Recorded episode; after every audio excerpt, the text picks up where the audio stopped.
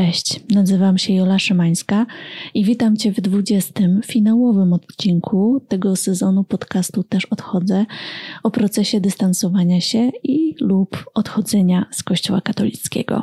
Dzisiaj nie będę rozmawiała z gościem ani z gościnią. Będę czytała i słuchała i Was także zachęcam do słuchania anonimowych historii osób które odeszły od kościoła i podzieliły się swoją drogą, swoim procesem e, na Instagramie podcastu, bo istnieje także Instagram podcastu Też Odchodzę, który Wam bardzo polecam. Tam w wyróżnionych story jest już chyba, można powiedzieć, że kilkaset e, historii, które cały czas przez e, okres publikowania tych wszystkich 20 odcinków także tam się pojawiały. Dzisiaj więc słuchamy Was. To Wy jesteście moimi gośćmi, gościniami. Zapraszam.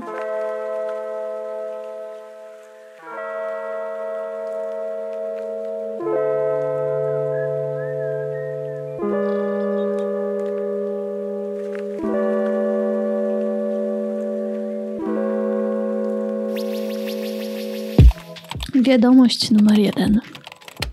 Zacznę od tego, że w środowisku wspólnotowym byłam wtedy dobrych 10 lat, więc zdążyłam przesiąknąć tematami uzdrowień, opętań itd. Tak Moment krytyczny nastąpił, gdy posypało mi się zdrowie. Od kilku miesięcy byłam diagnozowana neurologicznie ze względu na utratę świadomości i podobne objawy, a w międzyczasie trafiłam do nowej wspólnoty. Oczywiście to też wiązało się ze stresem, nieznanymi ludźmi, co też nasilało lęk związany z ówczesną sytuacją zdrowotną. Jak się okazało, utraty świadomości zdarzały mi się podczas spotkań formacyjnych czy modlitw, a jedyną reakcją ze strony osób prowadzących była rozmowa kontrolna, sprawdzająca, czy przypadkiem nie miałam do czynienia z okultyzmem w swoim dotychczasowym życiu. Jako osoba bardzo zaangażowana w Kościół i wrażliwa sumieniem, poczułam się mega niezrozumiana takimi pytaniami i interpretacjami. Dodatkowo, jak się później okazało, część osób w swojej wielkiej znajomości, w cudzysłowie, tematu, za moimi plecami rzucały hasła typu widać, że zły działa, nie wiedząc o mnie absolutnie nic. Jak się później okazało, po jakichś dwóch tygodniach od felernych rekolekcji i rozmowy o moim życiu duchowym, zostałam zdiagnozowana jako osoba chora na padaczkę. Nikt w tamtym momencie nie pomyślał, że moje objawy nie są z powodów duchowych, ale fizycznych i potrzebuję lekarza, a nie egzorcyzmów. Dawno nie czułam się tak samotna i pozostawiona w jeszcze większym lęku i niepewności. Całe szczęście, wraz z diagnozą dostałam skierowanie na psychoterapię, która do tej pory od czterech lat prostuje pewne rzeczy w mojej głowie co oczywiście też spotkało się z dezaprobatą ludzi wspólnotowych, bo jak to tak terapeuta, niewierzący? Może powinnam pójść do jakiegoś księdza albo zakonnicy, wtedy będzie najbezpieczniej. Ale całe szczęście jestem teraz dużo kroków dalej od tamtego położenia. Wiadomość numer dwa. Odeszłam dopiero, gdy się okazało, że nie możemy mieć dzieci. Jedyną opcją dla nas jest in vitro. Był długi czas, gdy poszukiwałam Boga. Bardzo. Teraz wiem, że moja wiara była zbudowana tylko i wyłącznie na strachu, wstydzie i że tak wypada. Smutno mi, że tak naprawdę otworzyłam oczy dopiero gdy sami zdarzyliśmy się z niepłodnością. Do tej pory nie zadawałam sobie tych trudnych pytań o in vitro, o odczłowieczanie społeczności LGBT, pedofilii czy przymierza z polityką, bardzo często pod brunatnym sztandarem. Głupio mi teraz, że zabrakło mi po prostu empatii, wyrozumiałości i współodczuwania, ale już nigdy więcej ta organizacja nie będzie, nie będzie mi mówiła, co mam myśleć i co mam robić. Moje dzieci nie są ochrzczone, a pojęcie Boga jest im totalnie obce. Jak dorosną, decydują same, w co chcą i czy w ogóle chcą wierzyć w cokolwiek. Wiadomość numer 3. Pochodzę z podkarpackiego domu, gdzie bycie w kościele było w oczywisty sposób narzucane, choć bez większych ekscesów. Małe miasteczko, dwie parafie ze wspólnotami ścigającymi się w fajności. Stroniłam od mocnego zaangażowania się w to, nie znosiłam chodzenia do kościoła, ale towarzyszył mi wieczny lęk, że grzechem jest odpuszczanie mszy, tak jak nieczystość, kiedy odkrywałam swoją cielesność.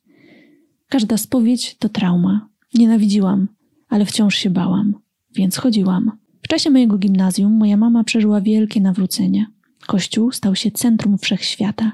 Zaczęła zaniedbywać tatę, mnie, brata. Każdy dzień podporządkowany wieczornej mszy. Każdy wieczór to jej godzinne przesiadywanie w kuchni i modlitwa. Muzyka w domu to zapętlona lista dwudziestumiernych oazowych piosenek, granych przez jeszcze mierniejsze zespoły. Zaprzyjaźniła się ze swoim spowiednikiem, który zaczął być częstym gościem u nas w domu. Popisywała się przed nim mną i bratem, nawet jak już oboje byliśmy dorośli, jacy jesteśmy wspaniali. Po jego wyjściu przestawaliśmy istnieć. Bardzo prędko miałam dość, ale nie potrafiłam zrobić nic. Na studiach zachorowałam na stwardnienie rozsiane. Cała rodzina modli się za mnie, muszę za mnie opłacone do końca życia.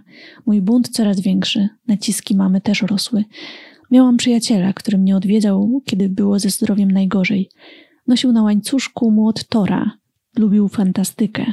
Ja też. Zawsze mnie pociągała, a wierzenia słowiańskie inspirowały. Mama pod pretekstem zakupów zawiozła mnie do egzorcysty do innego miasta. Moją depresję, wywołaną diagnozą, wzięła za opętanie przez demony wywołane przez wspomnianego kolegę. Zmuszono mnie do spowiedzi. Wszystkiemu winna masturbacja. Mając 23 lata, zostałam napadnięta przez zboczeńca na spacerze, przyłożył mi nóż do brzucha i zmusił, by go zaspokoić. Zamiast wysłać do mnie psychologa, matka zawiozła mnie do księdza, podobno z podejściem. Kazał mi się modlić za tamtego, bo to skrzywcony człowiek. Cierpiałam i wciąż cierpię na zespół stresu pourazowego, a jakże poszłam do kolejnej spowiedzi, ksiądz sugerował, że kusiłam. Dość. Od czterech lat nie poszłam do kościoła. Nie wierzę ani w Boga, ani w sens, ani w ludzi, którzy tym trzęsą. Wierzę w moją pasję, wrażliwość, talent. Obecnie mam 30 lat. Mieszkam z partnerem w innym mieście, co dopiero niedawno wyszło przed moją matką na jaw. Jednak wciąż nie przyznałam się, że nie chcę mieć z kościołem nic wspólnego. Wciąż jestem przykładną córką przed jej kolejnymi przyjaciółmi, księżmi. Wciąż jestem zależna mentalnie od matki, wciąż chcę ją podświadomie zadowolić, a to inną drogą niż przez przykładne życie katolickie nie nastąpi. Dlatego pójdę na kolejną terapię, żeby się wreszcie uwolnić i odejść z tego grajdołu na dobre. Trzymajcie kciuki. Wiadomość numer 4. Chociaż odeszłam już lata temu, to wciąż odchodzę, bo ten temat nadal jest dla mnie mocno triggerujący. Pochodzę z bardzo katolickiej rodziny i sama przez okres dzieciństwa i młodości byłam bardzo zaangażowana w kościół. Nie jest łatwo być jedyną czarną owcą w rodzinie, która nie wzięła ślubu kościelnego i nawet nie ochrzciła dziecka. Pomimo, że dla mnie religijność moich bliskich nie jest problemem, a po prostu ich prywatnym wyborem, ja w ich oczach jestem odstępcą, niebezpieczeństwem dla ich dzieci, kimś, za kogo wciąż trzeba ofiarować modlitwy o nawrócenie. Takie słowa też wielokrotnie słyszałam, że skoro sama zdecydowałam się o zdystansowanie się od kościoła, muszę liczyć się z tym, że rodzina się trochę oddali. Czyli innymi słowy, jestem wciąż i wciąż karana za swoje własne, dorosłe wybory. Wychowanie w wiecznym poczuciu winy i grzechu skrzywdziło mnie na wielu płaszczyznach. Jestem tym bardziej dumna z siebie, że wyswobodziłam się z tej narracji i tak jak to powiedziała Natalia w ostatnim odcinku, właściwie w drugim odcinku, już sobie przynajmniej nie dokładam. Wiele razy słyszałam, że odejście z kościoła to pójście na łatwiznę, a ktokolwiek tak mówi, nie ma pojęcia, jak trudne jest w tym kraju życie, wychowywanie dziecka w inny sposób niż katolicki. Jak trudno się wychowuje dziecko, które będzie musiało się zmierzyć w szkole z krzyżem w salach szkolnych i corocznymi jasełkami w czasie zimowym. Dziękuję za tą przestrzeń do przeżywania tych wszystkich emocji. Wiadomość numer 5. Odeszłam jakiś czas temu, bo miałam dosyć ukrywania pedofilii przez biskupów. Nie potrafiłam tego już tłumaczyć, że nie wszyscy tacy są, to mały ułamek, a media tylko rozdmuchują aferę. Byłam wiele lat we wspólnocie, najpierw, najpierw w oazie, gdzie pamiętam, że uczono nas 14-15-letnie dzieciaki, że homoseksualizm to choroba i tych ludzi powinno się leczyć. I ja w to uwierzyłam. Uwierzyłam, że takie osoby są zagrożeniem. Później byłam w neokatechumenacie i z perspektywy czasu niektóre zachowania ludzi, którzy byli tam ze mną, określiłabym jako sekciarskie. Wieczne nagapywanie ludzi, żeby wstąpili do wspólnoty. Jakiś rok po tym, jak zaczęłam być w Neo, poznałam mojego obecnego męża i moja wspólnota miała problem z tym, że nie jest wierzący. Dodatkowo pozwolili mi uwierzyć, że to dla mnie jest problemem, że jestem jakoś gorsza, bo nie umiałam znaleźć sobie faceta z wartościami, Gdy się zaręczyliśmy, pojawiły się teksty, żebym lepiej przed ślubem go nawróciła, bo po ślubie to już po ptokach. Mój mąż pracuje robiąc gry. I teksty, że ma złą pracę, że szatan i tak dalej, były na porządku dziennym. Po ślubie odeszłam ze wspólnoty. Miesiącami dostawałam wiadomości od głównego odpowiedzialnego, żebym się jeszcze zastanowiła i nie odchodziła. W końcu mu odpisałam, żeby się ode mnie odczepił, bo nie wrócę. Później coraz częściej można było czytać, słyszeć wypowiedzi biskupów o tęczowej zarazie, ekologizmie itd. Tak Wyszedł pierwszy film Sykielskich. Coś już zaczęło we mnie pękać.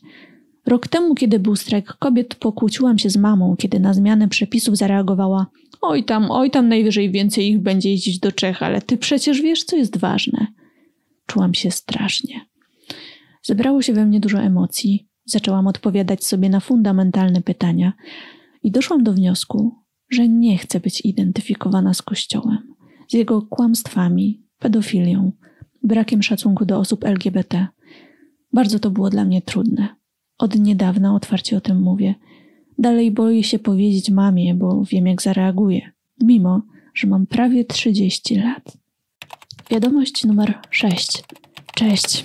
Mam 36 lat. Od około 4 lat całkowicie nie chodzę do kościoła. Proces trwał chyba od około 24-26 roku życia. Przez ostatnie lata byłam sfrustrowana biernym słuchaniem opowieści z ambon księży, którzy czasem opowiadali krzywdzące absurdy, że dziecko musi bezwzględnie słuchać rodziców, że może dostać klapsa za nieposłuszeństwo, że żona ma być poddana woli męża, że nie może odejść, nawet jeśli mąż znęca się nad nią, że my, wierzący, jesteśmy dotknięci darem wiary, jakieś takie sugerowanie, że jesteśmy lepsi od ludzi spoza kościoła, dzielenie na my i oni, inni i spotkanie wielu chłopaków powołujących się na Kościół katolicki, że kobieta ma być w związku z łóżką. To dla mnie za dużo. To jest momentami tak przemocowe i dyskryminujące innych, że nie jestem w stanie do czegoś takiego przykładać ręki.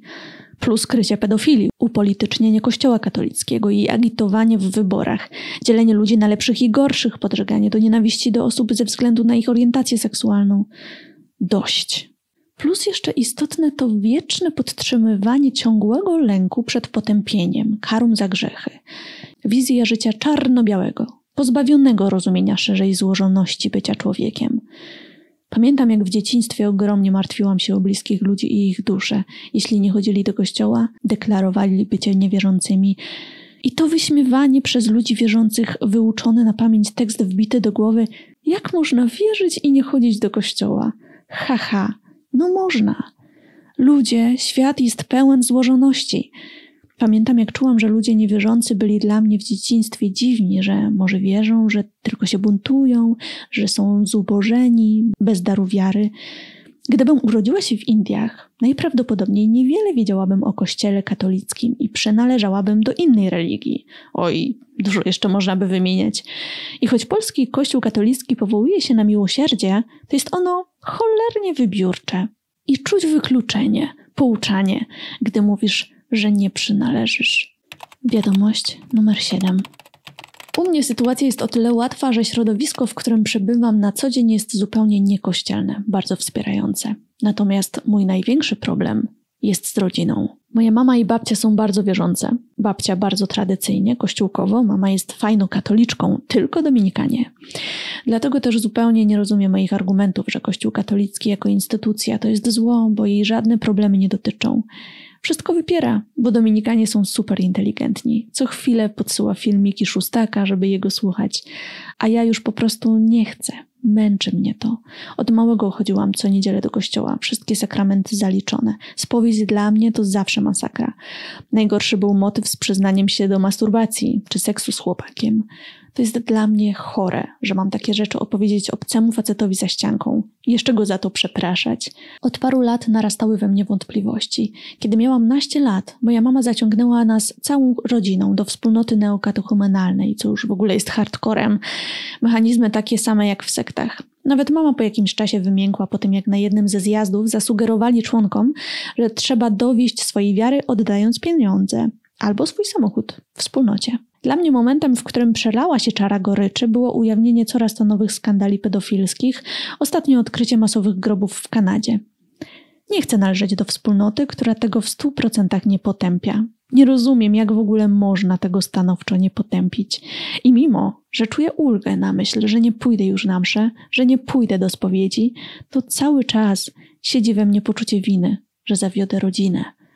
To beznadziejne poczucie lęku, że właśnie nie wiadomo, co się ze mną stanie, jak odejdę, jak nie będę się modlić.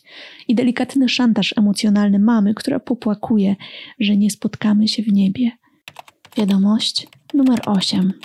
Od prawie roku rozważam apostazję, w co nie mogę uwierzyć do końca ja sama, ani moje otoczenie. Gdy byłam w gimnazjum, moi rodzice przeszli wielkie, intensywne i gwałtowne nawrócenie. Zaczęło się od fascynacji tym, co jest demoniczne, wszelkich zagrożeń duchowych, czyli generalnie od strachu. Szybko przerodziło się to w obsesyjne kupowanie i czytanie czasopism katolickich, książek o tej tematyce, a w końcu wstąpieniu do neokatechumenatu. Oboje mieli fatalną relację, która zapowiadałaby rychły rozwód, gdyby nie Bóg. Nagle każdy najmniejszy aspekt naszego rodzinnego życia nasiąkł do granic możliwości religijnością, modlitwami, rekolekcjami, mszami o uzdrowienie, konferencjami, katechazami, jeszcze większą ilością książek i czasopism. Jak wakacje, to tylko do Medjugorje i codziennie msza. Byłyśmy dzieciakami, a w ich nawróceniu wypatrywaliśmy nadzieję na to, że wydarzy się cud i rodzice stworzą zdrową, pełną miłości relację. Ja sama kompletnie wpadłam w Kościół katolicki. Byłam zaangażowana, zasłuchana w to, co księża mają do powiedzenia, spowiedzi co miesiąc, woda na młyn mojego perfekcjonizmu i nieustanne poczucie, że wciąż jestem niewystarczająco blisko Boga. Na studiach zaczęły się u mnie ataki paniki oraz nerwica lękowa, w efekcie której miałam dramatycznie trudne życie społeczne, a w konsekwencji stany depresyjne. W tamtym czasie rozpaczliwie szukałam pomocy w modlitwie, spowiedzi, mszach i, i nic się nie wydarzyło. Pragnęłam cudu, który się nie wydarzył. Mój stan się pogłębiał. Bałam się wychodzić z domu i spotykać z ludźmi. W wieku 26 lat rozpoczęłam psychoterapię, bo Kościół i Bóg mnie zawiedli. To wtedy dowiedziałam się pod jak ogromną presją żyłam. Jak nieustannie starałam się doskoczyć do ideału, zadowolić rodziców, być grzeczną dziewczynką, dobrą córką, przykładną katoliczką. Kościół, księża w konfesjonale, moi rodzice, wspólnota, do której należałam, potęgował moje lęki, poczucie winy. Nie słuchał tego, co mówię. Jedyne, co słyszałam, to trzeba się bardziej starać, więcej modlić, być bliżej Boga, nie grzeszyć i tak w kółko. W terapii jestem już trzy lata.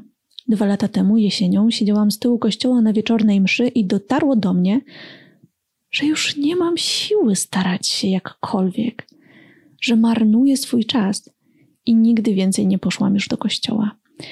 Myślę, że przeszłam żałobę w ciągu tych dwóch lat po straconych nadziejach, po fundamentach, na których próbowałam budować swoje życie.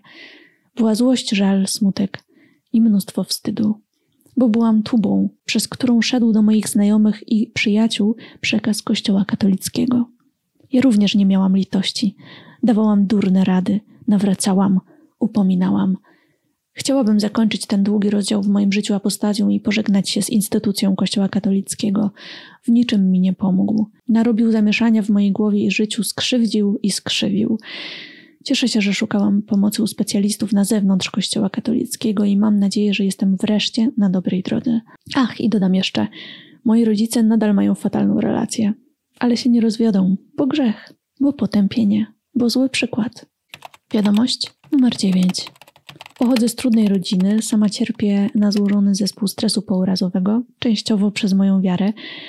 Gdy jako młoda nastolatka dowiedziałam się, że moi rodzice poczęli mnie przed ślubem, ułożyłam sobie te informacje w głowie obok wszystkiego, czego mnie uczono o czystości, na przykład w kościele i z czasopism jak Miłujcie się, i doszłam do wniosku, że brak czystości przedmałżeńskiej moich rodziców był powodem dysfunkcji, jaką jest ich małżeństwo. Przez następne 10 lat żyłam w niekończącej się panice o moją czystość i o to, że albo pójdę do piekła za masturbację, albo że za karę moje przyszłe małżeństwo będzie takie samo jak moich rodziców. Z roku na rok spowiadanie się z masturbacji było coraz bardziej traumatyczne i zaczęłam kompletnie dysocjować w czasie rachunku sumienia i spowiedzi, co uważałam za słabość charakteru. Gdy w wieku 24 lat wreszcie odważyłam się wejść w związek, problem czystości pogorszył się. Mój spowiednik, któremu niesamowicie ufałam, powiedział mi, że gdybyśmy kiedykolwiek upadli i uprawiali seks, to nasz związek by się rozsypał, czego bardzo się bałam. Dysocjowałam przy całowaniu się na samo poczucie pożądania, ponieważ było to uczucie zabronione. Paradoksalnie też byłam nauczona przez Kościół, że moje ciało należy się mojemu partnerowi. Mężczyźni mają o wiele większe libido, żona musi zadowolić męża, żeby jej nie zdradził. Czasem, gdy się nie chce seksu, to powinno się i tak go mieć, i to jest miłość ofiarna, i tak dalej. I dlatego nie potrafiłam mówić nie. To był straszny czas. Chodziłam do spowiednika ze stanami lękowymi i depresyjnymi i pytałam, czy powinnam iść do psychologa, na co on mówił, że on się zajmie i odbędzie ze mną psychoterapię choć nie miał absolutnie żadnych kwalifikacji. Na szczęście mój partner wychował się w ateistycznej rodzinie i moje myśli i zachowania w tej sferze były dla niego przerażające. Poszłam na terapię. Zrobiłam sobie przerwę od spowiedzi. Gdy opowiedziałam bliskiemu księdzu o tym, że ze względu na zdrowie psychiczne i moje dzieciństwo muszę na chwilę przestać chodzić do spowiedzi, bardzo odradzał mi tego i próbował nastraszyć. Przestałam powoli chodzić na duszpasterstwa, które dotychczas były całym moim życiem. Nikt nie zauważył. Przestałam chodzić na msze. Zrozumiałam, że tym ludziom nie zależy na mnie, tylko na tym, żebym żyła według zasad. Ci dorośli mężczyźni, którym tak ufałam, byli gotowi poświęcić całe moje zdrowie psychiczne i szczęście, dlatego, żebym z terapeutą nie zakwestionowała religii. Zakwestionowałam i odeszłam. Można by powiedzieć, że dla seksu było warto. Jestem o wiele zdrowsza i szczęśliwsza. Wiadomość numer 10. Też odchodzę. Po tym podcaście czuję, że nie jestem w tym sama. Mam 30 lat i kilka lat temu, będąc w dużym kryzysie psychicznym, usłyszałam od księdza w konfesjonale, że takim osobom jak ja, to jeden święty sugerował przywiązać do szyi kamień i do rzeki. Dotyczyło to tylko kwestii mieszkania z chłopakiem. Inny ksiądz doradzał mi pójście do zakonu. Nikt nie zapytał, czy nie potrzebuję pomocy, nikt nie zapytał, dlaczego nie mogę wziąć ślubu. Było mi trudno i dysonans poznawczy zrobił swoje. Coś we mnie pękło, kiedy zdałam sobie sprawę, że religia sprawia, że krzywdzę osobę, którą kocham najbardziej. Na szczęście mój bardzo udany związek przetrwał, a ja w końcu otrzymałam pomoc i poukładałam terapeutycznie pewne sprawy. Teraz widzę, jak toksyczna była moja relacja z Kościołem. Za każdym razem, jak komuś o tym teraz mówię, to wszyscy wierzący bronią księży, że różni, że się zdarza. Dalej nikt nie widzi w tym cierpiącego człowieka. Dlatego tak Wam dziękuję za to miejsce. Wiadomość numer 11. Wychowałam się w bardzo religijnej, choć nie moherowej rodzinie. Zarówno rodzice, jak i dziadkowie byli i są głęboko wierzący. Co roku jeździli na rekolekcje, a ja razem z nimi. W gimnazjum zaangażowałam się bardzo mocno w życie pewnej katolickiej wspólnoty, zresztą działającej z ramienia tej samej, do której należała część mojej rodziny. W szkole w mojej niewielkiej miejscowości nie byłam wcale lubiana. Miałam ze trzy koleżanki, Perspektywa cotygodniowych spotkań wokół Biblii w gronie podobnie myślących dzieciaków wydawało się dobrą odskocznią, choć pogłębianie wiary było dla mnie równie ważne. Jako, że byłam bardzo zamkniętą w sobie i niepewną siebie nastolatką, wydawało mi się, że kościółkowe towarzystwo będzie gronem, w którym w końcu będę potrafiła być sobą. Trudno wszak było wyjść poza szufladkę supergrzecznej kujonki, w którą włożyli mnie rówieśnicy. Niestety, mimo starań, wśród osób ze wspólnoty nie znalazłam nigdy wielu przyjaciół. A moje problemy wcale nie zniknęły. Nawet mimo to, że żarliwie modliłam się o więcej odwagi i otwartości na ludzi. W liceum również byłam idealnym kozłem ofiarnym. Poza gronem najbliższych koleżanek większość klasy mnie wyśmiewała, a czasem też równocześnie wykorzystywała do odpisywania zadań domowych czy odpowiedzi na klasówkach. A ja zawsze pokornie, z sercem na dłoni im pomagałam. Zawsze beczunia z Agaty chodzącej do kościoła i nie pijącej alkoholu była najfajniejszą rozrywką. A ja to wszystko sukcesywnie gromadziłam w sobie. Aż miarka się przebrała. Gdy wyjechałam na studia 100 kilometrów od rodzinnego domu, bardzo trudno było mi się zaklimatyzować i odnaleźć w nowej rzeczywistości, z dala od rodziców. Złożyło się na to wiele czynników, nie tylko katolicki mindset, ale z perspektywy czasu widzę, że zamiast pomagać, katolicyzm mnie blokował na różnych płaszczyznach. Podświadomie nie pozwalałam sobie być pewną siebie, bo przecież to Bóg ma mnie umacniać. Narastające poczucie niepewności i przekonanie, że nie poradzę sobie ze studiami i samodzielnym życiem doprowadziło mnie do ściany. Na pierwszym roku przeszłam załamanie nerwowe i musiałam wziąć urlop dziekański. Wtedy wszystko sobie przewartościowałam i zaczęłam życie od nowa. Trafiłam do psychiatry i psychoterapeutki, których interwencja stosunkowo szybko pomogła. Na studia w końcu wróciłam, już z większym dystansem do świata i do kościoła. Świetnie sobie radziłam i czułam, że jestem na właściwym miejscu. Ułożenie sobie wszystkiego od nowa w głowie nie było proste. Miałam dwa podejścia do zaprzestania chodzenia do kościoła. Drugim razem już w pełni świadomie i na dobre zrezygnowałam. Rodzina jakoś to przyjęła na szczęście. Nadal mamy świetny kontakt. Na ten moment uważam się za agnostyczkę. Nic, żadna modlitwa o uzdrowienie, adoracja, rekolekcje nie dały mi takiego wyzwolenia, jak wyjście poza dotychczas wpajane schematy myślenia i wyrobienie sobie zdania na różne tematy. I mimo straszenia z ambony, że poza kościołem nie ma prawdziwej radości, a jedynie pustka, to dopiero teraz czuję, że żyję i czerpię z życia garściami. Wiadomość numer 12. Cześć. Pochodzę z rodziny katolickiej, w której obowiązkiem było chodzenie do kościoła co niedzielę, przyjmowanie sakramentów, spowiedź na święta. O wierze nie rozmawiało się w domu. Tata alkoholik. Spowiedź oczyszczała go z wszelkich grzechów. A ja, mała dziewczynka, czułam się grzeszna, bo nie poszłam do kościoła w niedzielę. W okresie dojrzewania miewałam chwilę zwątpienia, ale nie miałam z kim o tym porozmawiać. Czułam się gorsza, że nie mam więzi z Bogiem.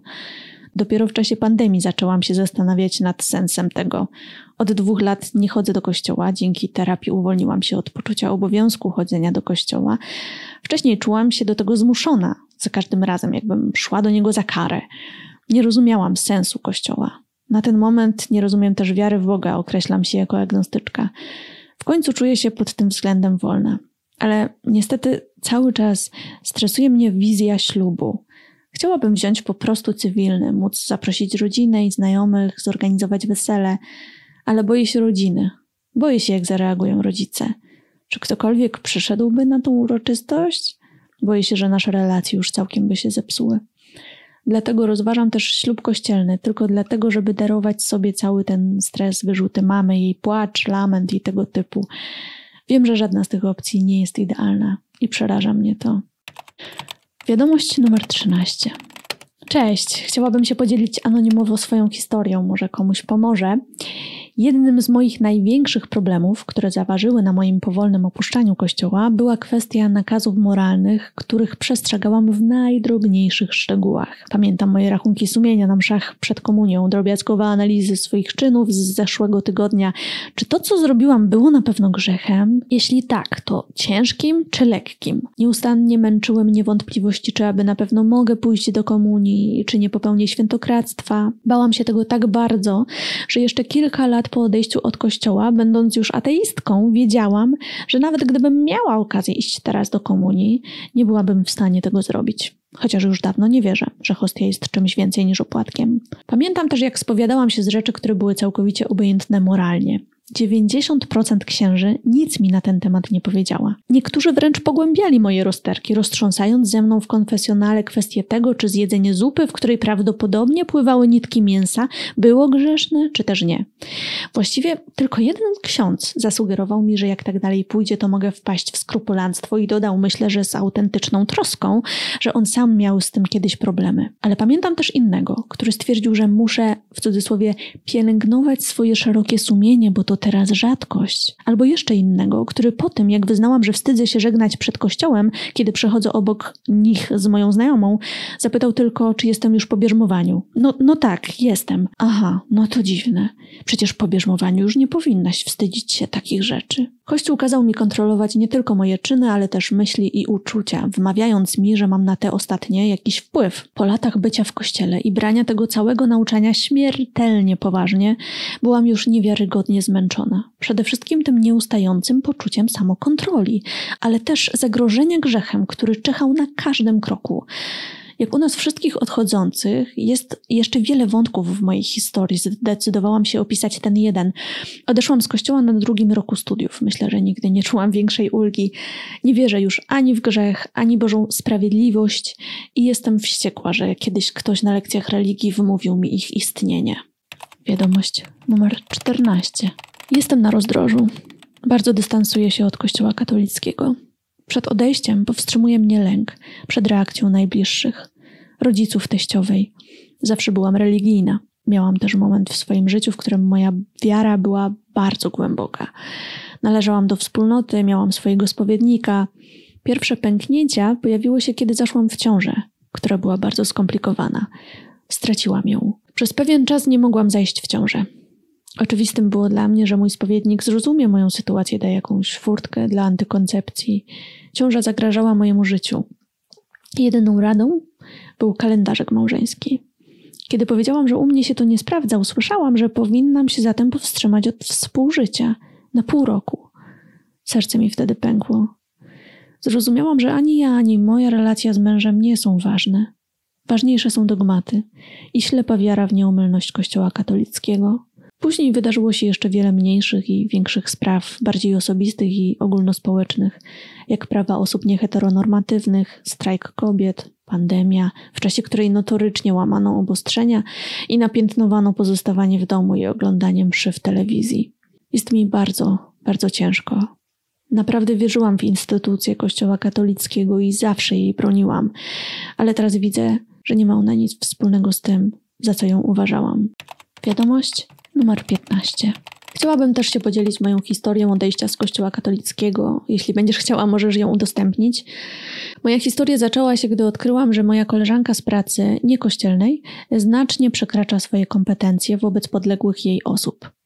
Zachowywała się przemocowo, również fizycznie, zastraszała ludzi.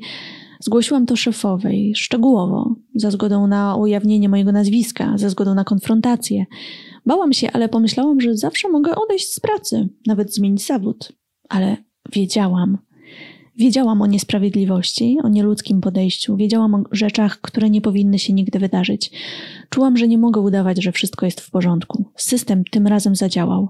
Mobberkę zwolniono.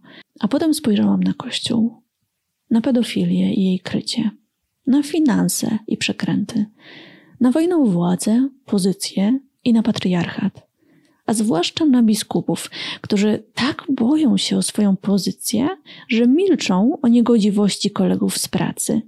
Któryś z nich też przecież musi wiedzieć. Moja sytuacja z pracy zaczęła mi się z tym rymować. Być może skala była inna, nie wiem. Mimo wszystko, nie jestem najbardziej odważną osobą na świecie, ale jakoś dałam radę. Jak to jest, że biskupi nie znajdują w sobie tej niezgody na zło, wystarczająco silnej, by zaryzykować? W efekcie moje odejście z kościoła wzięło się z wkurwu i z poczucia, że nie mam żadnego wpływu na ten system. Nikt mnie tu nie będzie słuchał. Nie mogę już być w środku, słuchać mądrych panów i udawać, że ufam ich ścieżce moralności. Nie, muszę wyjść, bo się uduszę. Gdy odeszłam, zaczęłam odkrywać w sobie rzeczy, które dzięki Kościołowi we mnie zaowocowały. Wstyd, stłamszenie siebie, ugładzanie siebie, bycie miłą przede wszystkim. Bałam się. Stałam się przez jakiś czas bardziej neurotyczna. Straciłam wiarę w ostateczny happy end, ale już mi powoli lepiej. Patrzę sobie w twarz i uczę się być sobą na nowo. Czuję, że jeszcze nie do końca rozumiem, jaki Kościół miał wpływ na mnie. Widzę też dobre rzeczy, czerpałam z niego jakieś bezpieczeństwo, muzykę, czasem nawet radość. Chcę to wszystko w sobie pogodzić, jakoś to sobie poukładać. Jeszcze wiele przede mną. Wiadomość numer 16. Hej, mam 25 lat i wychowałam się w wierzącej rodzinie. Nie byłam nigdy częścią żadnego duszpasterstwa czy wspólnoty, ale co niedzielę chodziłam do kościoła, do komunii, co jakiś czas do spowiedzi. Chodziłam sama z własnej woli, nawet było to dla mnie ważne i czułam jakąś więź i sens w tym wszystkim. Zaczęło się chyba od masturbacji i tak zwanych myśli nieczystych, które pojawiły się w głowie nastoletniej i dorastającej dziewczyny, ale były złe, grzeszne, były kuszeniem szatana. Byłam do tego stopnia nastraszona diabłem, że kiedy pierwszy raz w życiu złapał mnie skurcz, autentycznie myślałam, że diabeł złapał mnie za nogę. Można się zaśmiać, bo tak wiem, brzmi to kuriozalnie, ale oddaje zastraszenie w kościele i tu oczywiście punkt kolejny, czyli jeśli boisz się na tyle diabła, że chcesz wierzyć, że on jednak nie istnieje, to jego największa wygrana. Przecież to jest jakiś horror do kwadratu. Tak czy siak, masz przerąbane i masz się bać, bycie bojaźliwym jako cnota. Tak. Kolejna kwestia, seks z chłopakiem bez ślubu. Grzech, nasza bliskość. Grzech, zło, kuszenie diabła. Nie spowiadałam się z tego, z masturbacji też nie, bo nie spełniało to podstawowego warunku. Nie żałuję. Nie rozumiałam, dlaczego miłość to zło. Tak samo nie godziłam się na zniewagę osób innej orientacji, na zniewagę osób nieżyjących w katolickim małżeństwie. A przecież według zasad Kościoła powinnam im wprost mówić, że mają się nawrócić, że grzeszą. Cały czas chodząc do Kościoła, gdzieś to się we mnie kotłowało, siedziało z tyłu głowy. Mówiłam sobie, że jestem osobą wierzącą, ale taką wiesz, z otwartym umysłem. ale na to nie było miejsca w kościele. Wszystko i tak sprowadza się do jednego. Nawet jeśli jest szacunek i modlitwa za osoby homoseksualne, to nadal ich miłość jest grzechem, jest zła, jest czymś, co trzeba naprawić. I na słuchanie takich kazań nie było już miejsca w moim sercu. Od dwóch lat nie chodzę do kościoła. Nie było to łatwe, nadal chyba nie jest. Lęk przed powiedzeniem mamie i tacie, dziadkowi, że nie chce ślubu kościelnego, dalej przeraża mnie i pewnie zawsze będzie. Mam nadzieję, że moja historia pomoże się komuś z nią utożsamić. Wiadomość numer 17. Jakie to wspierające wiedzieć, że jest nas więcej. Mam 36 lat, czwórkę dzieci i przed tygodniem pierwszy raz w życiu przeżyłam orgazm. Spróbuję skracać moją opowieść tylko do głównego wątku. Jestem katoliczką od dziecka, byłam zaangażowana, gorliwa, prowadziłam przygotowania do bierzmowania. Z wieloma księżmi jestem na ty, wielu księży odwiedzało mój rodzinny dom. Od czasu ostatnich afer pedofilskich w kościele katolickim zaczęłam podejrzewać, że kościół to niekoniecznie jest uświęcona instytucja. Ale specjalnie nie czytałam o tym za dużo, żeby nie wzbudzać u siebie zwątpienia. Przez długi czas wybierałam kościół dalej niż mój parafialny, żeby słuchać tych mądrzejszych księży. Ale zakłamanie kościoła stawało się dla mnie coraz bardziej oczywiste. No i tydzień temu, już nie będę wchodzić w szczegóły, jak to się stało, że się odważyłam, pierwszy raz podczas seksu zaczęłam sama się dotykać. W ogóle po raz pierwszy sama się dotykałam w sposób zmysłowy, a nie higieniczny podczas mycia. Mam 34 lata. Nigdy nie poznałam swojego ciała. Nigdy od niego nie doznałam rozkoszy. Pierwszy raz w życiu, tydzień temu. Co poczułam po tym? Najpierw radość i spokój, że jednak jestem normalna, a potem koszmarny smutek i żal. Jestem w głębokiej żałobie za moim straconym życiem, za wszystkimi wyrzeczeniami, które nie były nikomu potrzebne, były szkodliwe dla mnie i mojego małżeństwa. Czuję smutek, jakiego nigdy nie czułam. Nie jest to żal za grzechy, o nie. Całą sobą poczułam, że to było dobre. Poczułam żal za ostatnie kilkanaście lat mojego życia, mojego współżycia, które było marne, na które nie miałam ochoty, które nigdy nie dało mi szczęścia. Za te wszystkie lata, kiedy mój mąż się starał, wychodził z siebie, żeby mi było dobrze, a ja byłam zimna. Moje ciało nie czuło, bo ja mu na to nie pozwoliłam w imię czystości. Powodowało to napięcia między nami, nie było chemii. Wpędzało mnie w to w kompleksy, w poczucie, że coś ze mną nie tak. Nie lubiłam swojego ciała. Potem przyszła wściekłość. Wściekłość na Kościół, na księży, na wszystkich piszących pobożne książki i artykuły. Okłamali mnie, zmanipulowali, wykorzystali, sprawili, że bałam się swojego ciała. Nigdy nie sprawdziłam, co sprawia mi przyjemność. Nigdy się nie masturbowałam. Nie wiedziałam, co to jest przyjemność, co to jest orgazm. Uwierzyłam im, bo przecież kto zawierzy i będzie postępował zgodnie z zasadami, będzie szczęśliwy. Teraz wiem, że nie byłam szczęśliwa. Zabrali mi szczęście. Nie pozwolili kierować się intuicją, przyglądać potrzebom, tylko zaufać. Zaufaj dwutysiącletniej mądrości Kościoła. Nie musisz rozumieć, my cię poprowadzimy. Nie bądź letnim katolikiem. Nie, to nie. Tak, to tak. Masturbacja? Nie. Gdybym się sama nie zaczęła dotykać, pewnie nigdy nie doświadczyłabym orgazmu. Ale to nie o sam moment orgazmu chodzi. Wiem, że to brzmi dziwnie, ale ja teraz dopiero rozumiem świat. Istnienie popędu seksualnego, pragnienia kogoś. Nigdy z mężem nie byliśmy bliżej niż teraz. Nigdy nie byliśmy bardziej dla siebie. A przecież masturbacja to najgorsze zło dla małżeństwa. Bullshit. Powiedziałam na głos, żeby Kościół się ode mnie odpierdolił żeby księża wypieprzali z mojego życia, święci z mojej spialni. Poczułam wolność jak nigdy w życiu przedtem. Życie zależy ode mnie. Pierwszy raz zaczynam słuchać siebie, jakbym uciekła z sekty. Ale jednocześnie czuję przygniatający smutek, który nie pozwala mi się pozbierać i przestać płakać. Czuję żal za tymi kilkunastoma straconymi latami. Chciałam być dobrą katoliczką. Słuchałam ich. Ulepili mnie na wstydzącą się samej siebie cnotkę. Dziękuję za ten podcast i za wszystko, co robisz. Chcę wierzyć, że uda mi się to wszystko na nowo poukładać i zacząć patrzeć w przód, bo teraz wiem, że nie czeka na mnie żadna kara. Czeka na mnie wolność. Czeka na mnie moje życie i nie dam już nikomu decydować, co dla mnie jest dobre. Wiadomość numer 18. Definitywnie odeszłam z Kościoła katolickiego w czerwcu 2018 roku. Dokładnie wtedy poszłam ostatni raz na mszę z potrzeby serca. Po drodze jeszcze czasem bywałam, ale tylko dla dobra rodziny, żeby się nie czepiali. Moje odejście to był żmudny proces. Było niedowierzanie, rozczarowanie i żałoba. Od końca podstawówki byłam bardzo aktywną osobą w kościele. Najpierw schola, potem chór, przyszedł również czas na duszpasterstwo i w zasadzie ono było już pierwszym kamykiem do koszyka nie chcę tu być. Niestety ludzie stamtąd szybko o mnie zapomnieli, kiedy po prostu z dnia na dzień przestałam tam chodzić. Dotąd byłam uwielbiana. Potem nawet najlepsi kumple stamtąd nie zaprosili mnie na swoje śluby i tak dalej ale odeszłam ze względu na wyzysk. Byłam bardzo zaangażowana. Jednocześnie studiowałam w innym mieście i wpadałam do duszpasterstwa pomagać w weekendy, niekiedy spędzając tam całe dnie kosztem rodziny. Na koniec usłyszałam, że w sumie to żaden wyczyn z mojej strony. Kontakty urwały się niemal z dnia na dzień. Potem zaliczyłam depresję spowodowaną zmianą miasta i uczelni. Również wtedy niewiele osób przyszło mi z pomocą, nawet moja rodzina, która uważa się za bardzo katolicką. Wtedy jeszcze próbowałam chodzić do kościoła, ale pękało coraz mocniej. Nie czułam ani pomocy Boga, ani ludzi, którzy wycierali sobie nim twarze. Byłam wtedy sama. Wtedy zaczęłam wątpić, ale, ale jeszcze zmuszałam się do uczestnictwa w mszy, licząc, że będzie lepiej.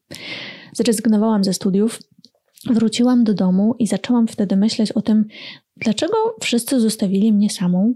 Przecież należę do kościoła, mam katolicką rodzinę. Wszyscy zbagatelizowali moją sytuację, słyszałam, że jakoś sobie poradzę. I to doprowadziło do kolejnych pytań i kolejnych.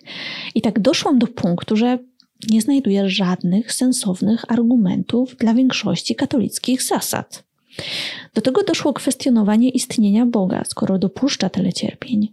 A pamiętam, jak się starałam. Codziennie długie modlitwy, chodzenie na msze w tygodniu, zdobywanie wiedzy o naturalnym planowaniu rodziny, spowiedź już co trzy tygodnie, bo doszłam do wniosku, że co miesiąc to za długo, bo zbyt często mam wahanie, czy powinnam jeszcze iść do komunii. Do tego skrupulanstwo. Pamiętam, jak będąc dzieckiem, na spowiedzi powiedziałam księdzu, że zdarza się, że nie mam czasu odrobić wszystkiego, ze wszystkiego chciałam być najlepsza. Na co ksiądz mi odpowiedział, że trudno, to musisz znaleźć czas. Dla dwunastoletniej dziewczynki, która chce mieć ze wszystkiego piątki, to przekaz na całe życie musisz być idealna. Najbardziej przełomowym momentem, kiedy uzmysłowiłam sobie, że that's enough, było odkrycie, że nie widzę nic złego w masturbacji czy antykoncepcji i że w zasadzie całe życie wymawiałam sobie, że oni mają rację, a w zasadzie nigdy to nie było moje. I z jakiej racji mam się z tego spowiadać? Co jest w tym złego? Wtedy doszło do mnie, jaką w ogóle jest rysą na psychice zmuszanie ludzi do opowiadania intymnych rzeczy przed obcym facetem. Kiedyś tego nie widziałam, bo strasznie bałam się potępienia, piekła. Odkąd nie chodzę do spowiedzi, czuję niewypowiedzianą ulgę. Stres z tym związany zniknął. Jestem szczęśliwą osobą, która już po prostu nie musi. I także siedzę sobie w fotelu zwanym agnostyczka i bardzo mi w nim wygodnie. Wygodniej niż w kościele katolickim i wygodniej niż na siłę określając się. Dziękuję za tę przestrzeń jeszcze raz. Wiadomość numer 19.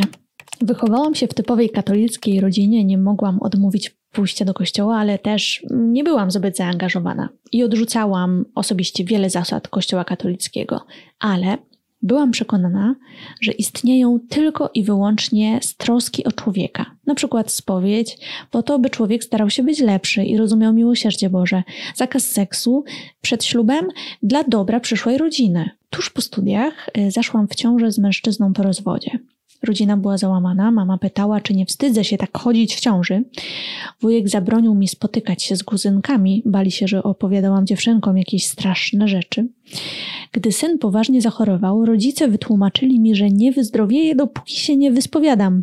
Moje małżeństwo cywilne było powodem wstydu dla rodziny, a w końcu się rozpadło, gdy miałam 27 lat. Uznałam, że to moja wina, że poniosłam porażkę, bo postępowałam niezgodnie z wolą Bożą i naukami Kościoła katolickiego. Zamknęłam się w sobie, nabawiłam się depresji. Dopiero w wieku 33 lat zaczęłam coś zmieniać w swoim życiu dzięki spotkaniu dobrych ludzi i pomocy z ich strony. Próbowałam się nawrócić, bo przez te wszystkie lata nienawidziłam siebie. Myślałam, że jestem złym człowiekiem, a nie chciałam już taka być.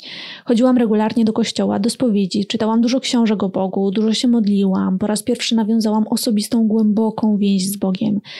I właśnie wtedy zrozumiałam, że Kościół i Bóg to dwie różne sprawy i że de facto Kościół stanowi przeszkodę na mojej drodze do poznania Boga, choć nie u każdego tak musi być. Wierzę w to, że Bóg jest w nas i że trzeba szanować siebie i innych ludzi. Nie wierzę w to, że coś na ziemi może być święte, czy to sakrament, czy człowiek, czy obraz, czy sam Kościół. Nie wierzę w grzech pierworodny, bo koncepcja dziedziczenia win jest sprzeczna z rozumem, nie uznaje dogmatu o Trójcy Świętej. Jeżeli są trzy osoby boskie, to może ich być nawet tysiąc, a może Bóg w ogóle nie jest osobowy. Nie uznaje argumentów na to, że kobiety nie mogą być księżmi. Teologicznych argumentów brak. Nie uznaję spowiedzi, którą uważam za przemoc psychiczną i naruszenie granic intymności człowieka. Nie uznaję wywyższania dziewictwa, gdyż wynika to z mylnego przekonania, że ciało samo w sobie jest złe, a wyrzeczenie się ciała miałoby człowieka uszlachetnić? Mam żal za to, że Kościół dzieli ludzi na lepszych i gorszych, że szczególnie osobom LGBT i kobietom obrzydza ich własną seksualność i odbiera prawo do własnego ciała. Mam żal za to, że Kościół nas infantylizuje, czym pokazuje, że nie szanuje człowieka. Nie ma tam miejsca dla osoby, która chce się rozwijać duchowo i myśleć samodzielnie.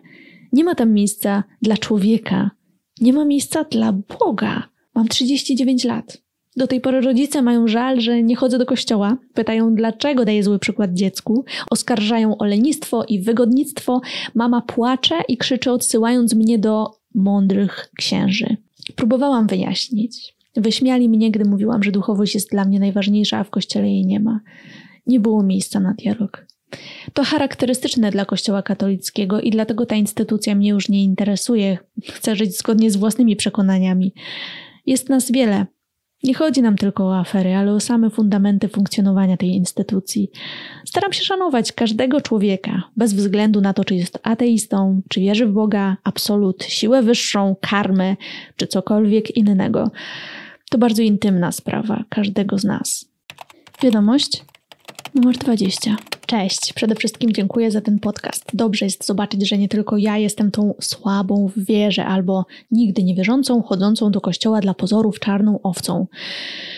Urodziłam się w rodzinie katolików, ale rodzice nigdy nie byli świadomi swojego wyznania. Chodziliśmy co niedzielę do kościoła, ale mama zawsze powtarzała, że ona nawet nie chce się zagłębiać albo wchodzić w jakieś wspólnoty, bo boi się, że się dowie za dużo i zniechęci.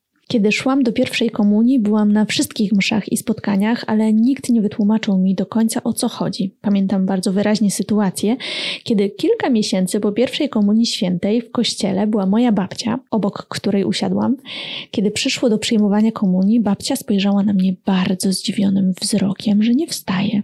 Strasznie się wtedy zawstydziłam, że babcia wie, że nagrzeszyłam i jestem złą katoliczką, więc wstałam z ławki i poszłam przyjąć komunię. Zobaczyli to rodzice i po powrocie do domu urządzili mi straszną awanturę.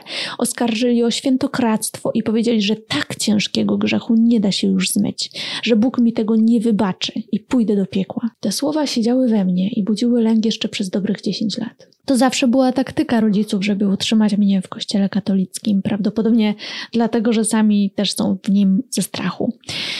Kiedy jako nastolatka raz w życiu nie poszłam na mszę, mama nie odzywała się do mnie przez trzy dni. Później w okolicy przygotowań do bierzmowania znajomi zabrali mnie na spotkanie duszpasterstwa młodzieży. Spodobało mi się, zostałam. Byłam na każdym spotkaniu, prowadziłam w zespole muzycznym adoracje, wieczory uwielbienia. Osiem razy byłam na pieszej pielgrzymce na Jasną Górę. Nie żałuję, bo poznałam tam wspaniałych ludzi. Ale teraz widzę, że to wszystko zaszkodziło mojej psychice. Nigdy nie kwestionowałam kościoła katolickiego wierzyłam w to, co mówili, że to ataki, że źli ludzie chcą nagłaśniać takie sprawy, by atakować Kościół, a to tylko pojedyncze przypadki. Pamiętam do teraz mój koronny argument na to, dlaczego nadal jestem w Kościele. Nikt nie mówi, że nie otynkuje sobie domu dlatego, że jakiś tynkarz kogoś molestuje, więc dlaczego tyle osób przez takie afery odchodzi z Kościoła? Teraz na to wspomnienie aż mnie skręca ale tłumaczę sobie, że byłam w dużej mierze po prostu zmanipulowana. Chciałam być katolikiem, który przyciągnie innych do kościoła i Boga. Wstydziłam się swojej seksualności, żyłam w ciągłym poczuciu winy, że nie jestem wystarczająco dobra, bo uprawiam seks, bo nie jestem czysta, więc Bóg mnie takiej nie chce. Kryzys przyszedł jakieś dwa i pół roku temu. Stwierdziłam, że mam tego dość. Ciągłe politykowanie z ambony, coraz to nowe dowody na ukrywanie pedofilii, przemoc psychiczna, kontrola, nienawiść do każdego, kto myśli, żyje albo chociaż wygląda inaczej.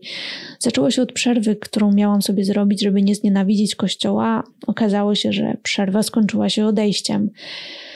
Kiedy po raz pierwszy przyznałam się przed sobą, że nie jestem katoliczką, poczułam ogromną ulgę, ale też strach. Po tym, jak zebrałam się na odwagę, żeby powiedzieć rodzicom, spotkałam się z szantażem emocjonalnym, płaczem, jak bardzo ich zawiodłam i poczuciem, że wręcz się mnie boją, jakbym była dla nich zagrożeniem. Ciągle słyszę tylko komentarze, że jak nie wezmę ślubu kościelnego, to oni na niego nie przyjdą, że kiedyś mi przejdzie, bo to tylko taka faza albo bunt i robienie im na złość. Jestem dorosłą osobą. Nadal boję się przyznać przyjaciołom z pielgrzymki lub dziadkom, że nie jestem już w kościele, ale ten podcast dodaje mi odwagi. Wiadomość numer 21. Cześć, chciałam podzielić się moją historią anonimowo. Jestem osobą młodą, mam skończone 18 lat. Moja rodzina jest bardzo wierząca. Będąc małym dzieckiem, nie rozumiałam tak naprawdę, czym jest Bóg, wiara, Kościół. Zaczęłam się angażować w różne wspólnoty w mojej małej wiejskiej parafii, bo wszyscy to robili. Wydawało mi się to takie dojrzałe, a przede wszystkim rodzice byli ze mnie z tego powodu bardzo dumni. W gimnazjum doświadczyłam paru niesnasek z pewnym księdzem, bardzo mściwym i radykalnym, ale zaciskałam zęby. Moja wiara jednak była coraz większa. Odnajdywałam w niej radość i spełnienie. Poznałam mojego obecnego chłopaka oraz zaczęłam się zadawać z towarzystwem, w którym mogłam porozmawiać o kwestiach wiary, nie będąc wyśmianą. Zaczęłam się zastanawiać nad swoimi prawdziwymi poglądami, w które naprawdę wierzę, a nie zostały mi automatycznie wtłoczone. Po jednej dyskusji z wcześniej wspomnianym księdzem po sytuacji w Białymstoku na Marszu Równości postanowiłam odejść ze wszystkich wspólnot. Nie traktowano mnie poważnie, uważano, że jestem omamiona przez mojego chłopaka. Moja wiara kurczyła się.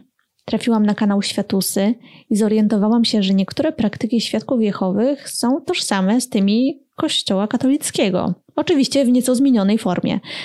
W liceum zafascynowałam się historią, tym bardziej utwierdzałam się w swojej niechęci do kościoła, układając sobie w głowie wszystko w logiczną całość. Istotnym czynnikiem mojego odejścia było również zachowanie mojej rodziny. Nadal chodzę do kościoła, gdyż z nimi mieszkam. Wcześniejsze próby wyrwania się przypłaciłam wyzwiskami, straszeniem, płaczeniem z ich strony, nieodzywaniem się do mnie przez tygodnie. O wszystko oskarżają mojego chłopaka. Mówią, że się zmieniłam, że mnie nie poznają. Ich wiara jednak była istotna w moim procesie odchodzenia. Jest pełna obłudy, sprzeczności, niewiedzy na temat tego, w co naprawdę się wierzy i jakie ma to podłoże. Bardzo mnie to boli, gdyż są dla mnie ważni. Aktualnie jestem w ostatniej klasie liceum. Wypisałam się z lekcji religii i czekam na moment wyjazdu na studia, wyjazdu z tej małej wsi. W głębi serca czuję ogromną żałobę. Smutno mi na myśl o tej wypełnionej radością z wiary mnie. Czuję się oszukana. Jednak teraz staram się robić to, co zgodnie z moimi przekonaniami, dowiadywać się więcej i więcej. Kto wie, może kiedyś zmienię zdanie. Na razie jednak jestem zbyt zraniona, by do tego doszło. Wiadomość numer 22. To ja też anonimowo zgadzam się na publikację. Wychowałam się w katolickiej rodzinie. Nie było wspólnot i tego typu, ale codzienna koronka czy różaniec. Jako dziecko wydawało mi się to takie normalne. Czułam się w tym dobrze i nawet nie wiedziałam, że można nie być katolikiem. Pierwsze wątpliwości pojawiły się na etapie dojrzewania. Nie było żadnych rozmów czy wyjaśnień, więc szukałam wiedzy u znajomych czy w gazetach, które pewnego razu rodzice znaleźli w szufladzie, co wywołało w domu małe piekło i zdzieranie plakatów ze ścian, bo muzyka, której słucham, mnie zgorszyła. Czułam potrzebę buntu, ale bałam się cokolwiek zmienić, szczególnie, że w tamtym czasie nie byłam się w stanie sama utrzymać, a groziło mi wywalenie z domu. Wyjechałam na studia, wyrwałam się z domu i zaczęłam nadrabiać lata karcelu. Ciągle wierzyłam, ale jakoś tak normalniej. Do kościoła czy spowiedzi chodziłam już tylko odwiedzając dom, żeby rodzice się nie domyślili. Pierwszy poważny kryzys był, kiedy dziadek śmiertelnie zachorował. Tyle godzin modlitw i błagania Boga, żeby mu pomógł i nic. Jaki to ma sens, skoro to i tak ślepy los? Kolejną cegiełką było nauki przedmałżeńskie. Myślałam, że na nich oszaleję. Gdyby nie podpis, jaki musiałam dostać, wyszłabym po godzinie słuchania tych bzdur o tym, co powinna, muszę lub mi wolno. Ostatnia spowiedź przed ślubem, kolejna trauma. Narzeczony stracił mieszkanie i na ostatnie dwa tygodnie przed wprowadził się do mnie. Byłam najgorsza. Po co mi ten ślub, jak żyjemy w grzechu? Przeżyłam też wierzące przyjaciółki, które na wieczorze panieńskim uświadamiały mnie, co mi wolno w seksie. Czułam się jak inkubator lub maszyna do męskiej masturbacji. Było mi niedobrze. Mój mąż na szczęście miał bardzo liberalne podejście do wiary i po ślubie, kiedy byłam już na swoim, poczułam się z nim bezpiecznie na tyle, żeby powoli oddalać się od tej instytucji. Ciągle miałam wyrzuty sumienia, że pójdę do piekła i tego typu ale jakoś niechęć do tego, co widziałam, była silniejsza. Do fałszu ludzi siedzących w pierwszych ławkach, a obgadujących każdego, do narzucania mi, jaką kobietą mogę być. Rodzina nie wie, ale myślę, że się domyśla. Boję się ich reakcji. Nie mam na nią siły. Jeśli dowiedzą się oficjalnie, wszystko, co w moim życiu zdarzy się złego, będzie winą odejścia od kościoła. Już teraz słyszę, że jestem największą egoistką, bo 8 lat po ślubie i ciągle bez dzieci. Kto to widział? Co to za rodzina? Patologia i lewackie wpływy? Wyjechałam za ocean. Myślę, że dlatego tak daleko, żeby uciec i żyć po swojemu. I tu trochę odcięłam się całkowicie od wyrzutów sumienia. Kościół w Polsce był dla mnie toksyczny, odzierał mnie z mojej osobowości. Mam po tej relacji wiele traum i nawyków, które siedzą głęboko w głowie, ale czuję się wolna, jest mi dobrze. To był bardzo długi proces, na który nie miałam odwagi, a bardzo długo po prostu nie wiedziałam, że mam możliwość odejść. Myślałam, że tak musi być i to ja jestem dziwna, że mi z tym źle. Podziwiam tych, którzy mieli odwagę powiedzieć rodzinie: Nie mam tyle siły, Dodam jeszcze, że nie odtarłam się o katolickie stowarzyszenie młodzieży ani o wspólnoty naukatechumenalne i widząc tą historię innych, którzy byli członkami, bardzo się cieszę, że nie czułam się w tych grupach dobrze i szybko zrezygnowałam, bo widziałam w zalążku wszystko to, o czym tu teraz czytam, czego dla siebie nie chciałam, a co przedstawiano mi jako najwyższe dobro. Wszystkie moje złe wybory były komentowane jako wygoda, egoizm lub działanie złego. Byłam świadkiem na ślubie Neo, gdzie ksiądz publicznie poniżył młodą parę w trakcie kazania, bo chcieli wybrać datę ślubu, która księdzu się nie podobała. On, a następnie świadek bardzo mocno podkreślali przez całą mszę, że ludzie unieśli się pychą, obaj wysoko w Neo. To mi uświadomiło, że we wspólnocie moje życie nigdy nie będzie moje. Będzie komentowane i rozkładane na, na czynniki pierwsze dopasowywane do czyjegoś widzi się, chyba wyzbędę się własnej woli i zdania, co było wbrew mojej naturze. Wierzę, że nie o to chodziło Bogu. Nie tak to powinno działać. Wiadomość numer 23. Też dodam coś od siebie. Nie odeszłam, ale otwieram oczy. Od dziecka w kościele, u babci na wakacjach wieczorny różaniec z Radiem Maryja.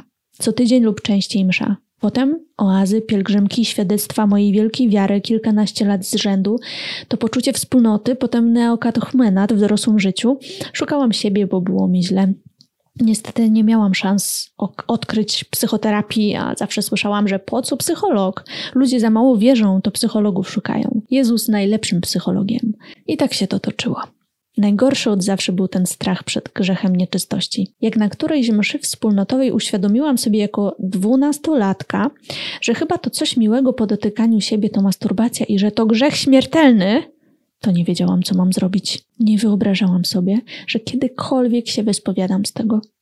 Obmyśliłam więc plan, że skoro Bóg mnie kocha, to ja codziennie przez chyba miesiąc będę mówić po trzy różańce i koronki, to Bóg mi przebaczy. I tak mówiłam te modlitwy ze strachem w głowie.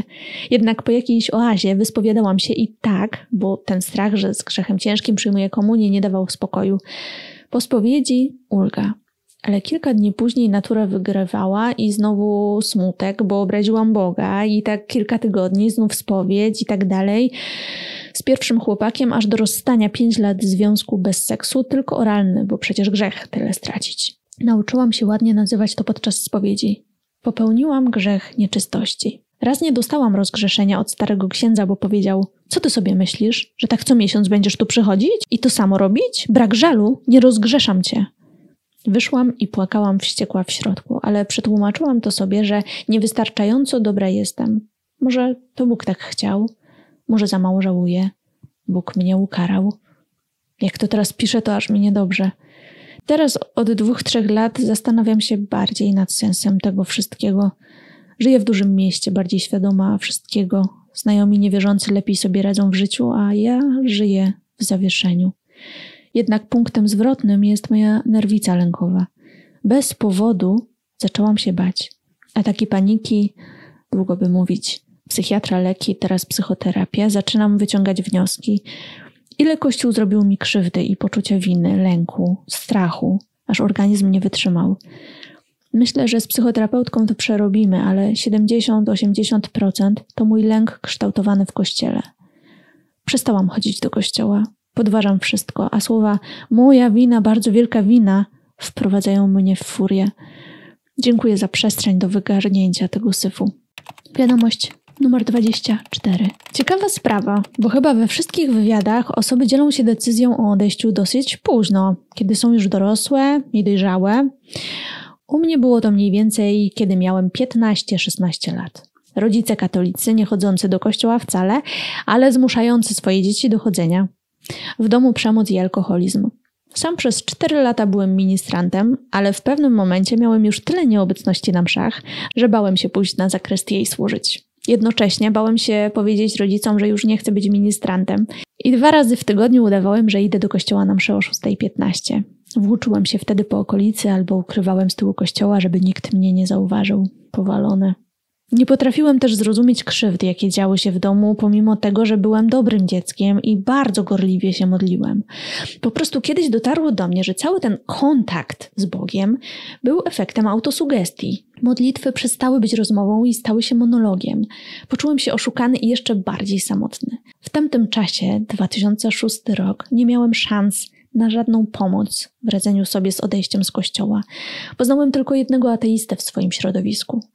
Niestety u mnie ten żal i poczucie zdrady przerodziło się w nienawiść, więc stałem się wojującym ateistą z ogromnym poczuciem wyższości. Poznałem przecież prawdę, którą potrafią dostrzec tylko najinteligentniejsi. Przez taką postawę jeszcze bardziej odpychałem od siebie ludzi. Kilka lat zajęło mi umiarkowanie się w poglądach na religię, ale teraz w ogóle nie poruszam tych tematów, żeby nie zrażać do siebie ludzi.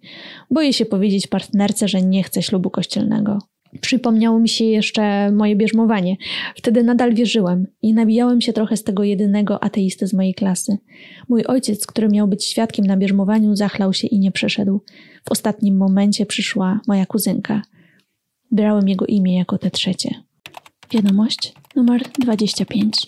U mnie w domu przemoc fizyczna i psychiczna od poniedziałku do soboty ze zamkniętymi drzwiami, a w niedzielę wszyscy razem do kościoła na msze dla rodzin, mama z ojcem za rękę, do komunii, a jeden z księży, z którym moja mama rozmawiała w mojej obecności o sytuacji w domu, powiedział Jezus dał ci krzyż w postaci trudnego małżeństwa, który musisz nieść. Pamiętaj, że rozwód jest najgorszym z grzechów. To twój mąż, ojciec twoich dzieci. Jak mówi pismo, trzeba nadstawić drugi policzek. Do tej pory jestem tym oburzona, chociaż byłam wtedy młoda, nie do końca ogarniałam. Ten sam ksiądz potem został oskarżony o kontakty seksualne z ministrantem, a obecnie odszedł na urlop. W praktyce został ojcem. Także tego. Wiadomość numer 26. Cześć. Jeśli miałabym w kilku słowach podsumować moją historię z Kościołem katolickim, to chyba najlepiej pasuje niekompatybilna wrażliwość. Odkąd pamiętam, byłam z tych bardziej wrażliwych. Łatwo było zaszczepić we mnie lęk. Moja rodzina nie była silnie religijna, żadnych wspólnot, ponadprogramowych aktywności religijnych typu nabożeństwa, rekolekcje, ale wierząca i praktykująca. Z perspektywy czasu zupełnie mnie nie dziwi, że na gruncie mojej wrażliwości i psychiki z niedzielnej mszy i z lekcji religii najlepiej przejmowały się budzące niepokój przekazy o grzechu, piekle, karze, sądzie ostatecznym.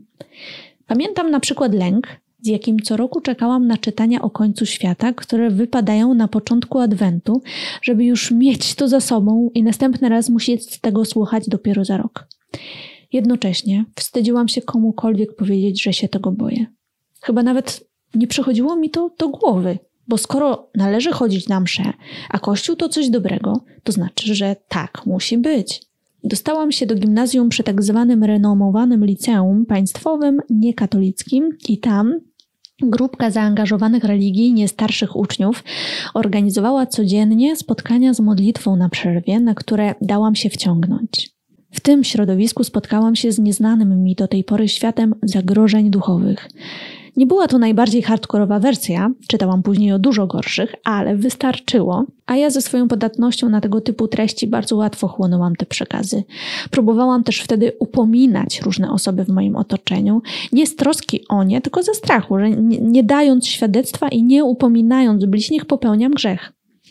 Dodatkowo trudne było dla mnie, że rodzina nie podzielała moich lęków i obaw, co niestety zamiast mnie uspokoić, powodowało moje zagubienie. Bo nagle złe okazuje się na przykład czytanie całą rodziną J.K. Rowling albo słuchanie statą klasycznego rocka z jego młodości, który oczywiście puszczony od tyłu zawiera treści satanistyczne.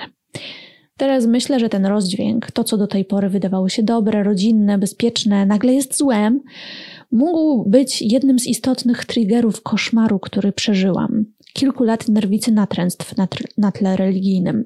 Obsesyjnego chodzenia na nabożeństwa, zamykania się godzinami w pokoju i czytania Biblii, albo odmawiania przeróżnych modlitw, umartwiania się na wszelkie możliwe sposoby i przede wszystkim potwornego lęku przed spowiedzią, która potrafiła trwać godzinę i zawierać najdrobniejsze szczegóły, a ja i tak bałam się, że coś pominęłam i że zaraz znowu zgrzeszę. A mimo to wciąż próbowałam, szukałam na przykład stałego spowiednika, bo usłyszałam, że to mi pomoże. Nie pomogło. Z tamtych czasów pamiętam myśl, że najlepiej byłoby umrzeć zaraz po spowiedzi, żeby mieć pewność, że nie trafię do piekła. Ale nie ma tak łatwo, bo samobójstwo jest grzechem. Ten lęk sprawił, że w końcu mniej więcej pod koniec liceum albo na początku studiów odsunęłam się od sakramentów. Również pod koniec liceum zdiagnozowano u mnie OCD. Dostałam leki, które mnie w miarę ustabilizowały, podjęłam też psychoterapię, wtedy stawiając sobie za jeden z, jego, z jej celów właśnie wyleczenie tych religijnych lęków i powrót do sakramentów. Tym celu specjalnie wybrałam terapeutkę katolicką, bo oczywiście bałam się, że terapeuta niewierzący poradzi mi po prostu dać sobie z tym spokój. Teraz widzę, jak bardzo mnie to spowolniło w moim procesie. Ale też wiem, że wtedy nie miałam zasobów na inną decyzję. Rezygnacja ze spowiedzi i komunii pozwoliła mi w miarę normalnie funkcjonować, ale też budziła we mnie ogromne wyrzuty sumienia, nasilające się zwłaszcza w okolicy Wielkanocy, kiedy według przekazań kościelnych jest obowiązek przyjęcia tych sakramentów jako absolutnego minimum. Po studiach poznałam mojego męża i stało się w moim życiu coś, czego sobie nawet nie wyobrażałam. Związek z osobą niewierzącą. I nie będę ukrywać, że w moim przypadku wydarzyło się dokładnie to, czym czasem straszą w kościele katolickim. Znalazłam się w przestrzeni, w której mogłam w swoim tempie, stopniowo, bez oceny, zadawać sobie pytania i sobie na nie odpowiadać. Ślub wzięłam jeszcze kościelny, na szczęście jednostronny, mąż nie udawał katolika. Swoją drogą spowiedź przedślubna była moją ostatnią po latach przerwy. Wrócił lęk, cały koszmar zaczął się na nowo. W noc przed ślubem nie mogłam spać nie z radości i emocji, ale z lęku i traumy. Jeszcze przez jakiś czas chodziłam co niedziela do kościoła. Siadałam i słuchałam, coraz bardziej zdając sobie sprawę, że niewiele w związku z tym czuję, ale z nadzieją, że może Bóg doceni chociaż moją wytrwałość. A potem, no właśnie, zaczęłam zadawać sobie pytania. Jak to jest, że mój niewierzący mąż nie jest hedonistą bez zasad, tylko dobrym, wrażliwym człowiekiem? Czy gdybym miała dziecko, to wysłałabym je, jak się zobowiązałam w protokole przedślubnym, na katechezę i do spowiedzi, pamiętając, co to ze mną zrobiło? Dlaczego przyjmując i powtarzając to, co mówi Kościół katolicki o LGBTQIA, czy aborcji, mam wrażenie, że łamie własne sumienie? Dlaczego Kościół, podobno w imię prawdy, zakłamuje wiedzę naukową dotyczącą ludzkiej psychiki i seksualności? Dlaczego co niedzielę czuję coraz większe rozdrażnienie i niepokój w związku z pójściem na mszę? Dlaczego wersja wydarzeń, według której wielkie religie stworzyli ludzie dla władzy i kontroli nad innymi ludźmi, dużo lepiej wyjaśnia mi świat, w szczególności patologię w Kościele katolickim, niż święty Kościół grzesznych ludzi? Dlaczego chrześcijańskie argumenty za miłością i wdzięcznością wobec Boga brzmią dla mnie coraz bardziej jak szantaż emocjonalny. Odważyłam się odpowiedzieć sobie na te pytania w zgodzie z samą sobą. Dzisiaj jestem po trzydziestce. Jestem agnostyczką, silnie skłaniającą się ku ateizmowi. I nigdy nie czułam się tak bezpieczna, spokojna, prawdziwa i spójna. PS. Moje drogi z katolicką terapeutką rozeszły się, kiedy próbowała kwestionować moje odcięcie się od wiary i religii. Z perspektywy czasu nie neguję tego, co mi ta terapia dała. Na pewno była ważnym krokiem na drodze do miejsca, w którym teraz jestem, ale też widzę, że dobrałam osobę, która ją prowadziła z fatalnego klucza. I traktuję tamten proces jako przydługi rozbieg przed prawdziwą terapią, w której teraz jestem. Wiadomość numer 27. Hej, dzięki za stworzenie tego podcastu jest bardzo potrzebny. Mam dopiero 21 lat, ale czuję się jakbym przeżył 100 w tej naszej schizmie polskiej. Ostatnie święta były pierwszymi, na których nie uczestniczyłem ani w Wigilii, ani we mszy. Nie praktykuję od dwóch lat, nie wierzę od siedmiu. Udało mi się uciec dopiero jak się wyprowadziłem. Jestem trans. I chociaż wiem to całe życie, to rodzicom mogłem powiedzieć dopiero jak zamieszkałem w Krakowie. Mama nadal nie straciła nadziei, że jakiś egzorcysta mnie naprawi, chociaż każdy z nich kieruje mnie do specjalistek i specjalistów. Najbliższa rodzina modli się wspólnie w sumie godzinami każdego dnia o moje nawrócenie i wyzdrowienie. Mama kropi mnie wodą święconą, a jak jest zła, wprost mówi, że jestem szatanem. Jak tylko dowiedzieli się o mojej transpłciowości, zrzucili to na oddalenie się od kościoła, modę i zły wpływ środowiska. Podejrzewam, że tak naprawdę wewnętrznie wiedzieli od lat. Ale jak przykładny Polak, katolik może kiedykolwiek nawet dopuścić do myśli, że jego dziecko jest osobą LGBT, nasza diecezja ma największą frekwencję w Polsce. Jeśli nie chodzisz, to jest coś z tobą nie tak. Jeśli nie głosujesz, jak dyktuje ksiądz w niedzielę, to wspierasz siły zła. Jeśli nie wyślesz syna na zostanie ministrantem, ksiądz osobiście pojawi się w twoim domu, żeby cię upomnieć. Stosowano wobec mnie przemoc za to, że nie chciałem się modlić wspólnie. Do dzisiaj pamiętam, jak krzyczałem na matkę, że może teraz iść się modlić leżąc pod krzyżem. Modlitwa bezpośrednio po pobiciu dziecka jest nic nie warta. Ale to nic nie zmieniło. Nadal nie zmienia. Mogę starać się wchodzić w dyskusję. Nic nie dociera. Problem jest znacznie większy niż moja rodzina. Dzisiaj zbieram się do apostazji. Wcale się nie waham. Wszystkie trudności z zabraniem się za to biorą się z tego, że wiem dokładnie, jak będę potraktowany. Mógłbym o tym mówić i mówić. Teraz pomaga mi też słuchanie o doświadczeniach innych ludzi. Wiadomość numer 28. Cześć, bardzo Ci dziękuję, że w swoim podcaście poruszasz temat egzorcyzmów i tych charyzmatycznych mszy. Jestem osobą, która w wieku 22 lat przeszła epizod psychotyczny bardzo silny. Spędziłam 10 tygodni w szpitalu psychiatrycznym i w sumie jeszcze przez rok dochodziłam do siebie. Nie wyobrażam sobie, gdyby ktoś zamiast leków zafundował mi egzorcyzm, ale myślę, że skończyłoby się to po prostu wyskoczeniem przez okno. Naprawdę. Z punktu widzenia osoby w psychozie, rzeczywistość miesza się z urojeniami. Jeśli urojenia są wzmacniane przez otoczenie, to mamy tutaj mieszankę wybuchową. Na szczęście moja rodzina wiedziała, że potrzebna mi pomoc lekarza, a nie egzorcysty, choć miałam też wizję, że jestem opętana, ktoś wewnątrz ma nade mną kontrolę. Bardzo chciałabym, żeby egzorcyzmy były prawnie zakazane. Nie znam się, ale słyszałam, że w Niemczech są i być może w innych państwach też. Wiadomość numer 29. Jestem niewidomy od urodzenia. Jestem tu dzięki specjalnym sprzętom dla osób takich jak ja, brailleowska klawiatura i specjalne oprogramowanie JAWS, JAWS. Nie wiem jak się czyta. Uczestniczyłem w życiu kościoła, ale nie we wszystkim. To było na poziomie msza święta w niedzielę, codzienna modlitwa. To, że nie bardziej, wynikało też z mojej niepełnosprawności i tego, że nie miał czasu kto mnie wozić. Wierzyłem jednak bardzo w całą ideologię i światopogląd kościoła. Dodam też, bo za chwilę do tego wrócę, że byłem też święcie przekonany, że analiza Michel była rzeczywiście opętana. W szkole integracyjnej ksiądz powiedział mi i innym, że jak nie będziemy wierzyć, to spotka nas to samo co analizę. Pierwsze wątpliwości pojawiły się pod koniec 2019 roku. Wtedy w moim bezpośrednim otoczeniu pojawiła się osoba LGBT. No i tu były pierwsze wątpliwości. Brzmiały one tak: skoro ta osoba jest innej orientacji, to czemu ja mam uważać, że ta osoba jest zła i że LGBT jest złe? Też w tym samym czasie zaczęły występować u mnie stany depresyjne i wtedy jeszcze wierzyłam, że to jest kara za to, że ja za mało wierzę. Też tu dodam, że co do uczestnictwa, zdarzyło mi się y, dwa razy uczestniczyć w modlitwie pompejańskiej, no i te wątpliwości były coraz większe. Jeszcze na początku pandemii uczestniczyłem regularnie w mszach raz w tygodniu, codziennie się modliłem, ale wątpliwości szybko doprowadziły do tego, że to uczestnictwo i modlitwy były coraz rzadsze. Następnie dowiedziałem się, że Analiza wcale nie była opętana, tylko miała poważne problemy psychiczne. To był długi proces, ale pod koniec 2021 roku dałem się namówić na psychologa i przekonać, że te moje stany to nie jest kara. I w tym samym okresie doszedłem też do wniosku, że chcę odejść. Oprócz tych czynników, o których mówię, jest też silny sprzeciw u mnie do zatajania księży pedofilów przez organizację kościelną, bogactwo inne brudy, że tak to nazwę. No i teraz jestem na etapie, że chcę odejść z kościoła. Zastanawiam się też, jak powiedzieć o tym rodzinie i mojemu bardzo wierzącemu chrzestnemu. PS. Te stany depresyjne potrafią być u mnie bardzo silne, z myślami samobójczymi. Ja byłem też kilka razy zabierany na modlitwy o uzdrowienie, jak byłem mały i do tych różnych takich miejsc z wodą i tego typu. Wiesz, jaki to był zawsze zawód? Nawet wtedy miałem takie myśli, no tak, ja jestem kimś gorszym. Ja nawet przy tej modlitwie, o której wspominałem, miałem stan depresyjny. No i sama możesz się domyślić, co wtedy myślałem.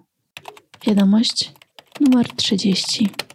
Hej, czytam te wszystkie historie i zdecydowanie brakuje wątków męskich. A przecież nie tylko kobiety odchodzą, choć pewnie mają większą odwagę mówienia o tym.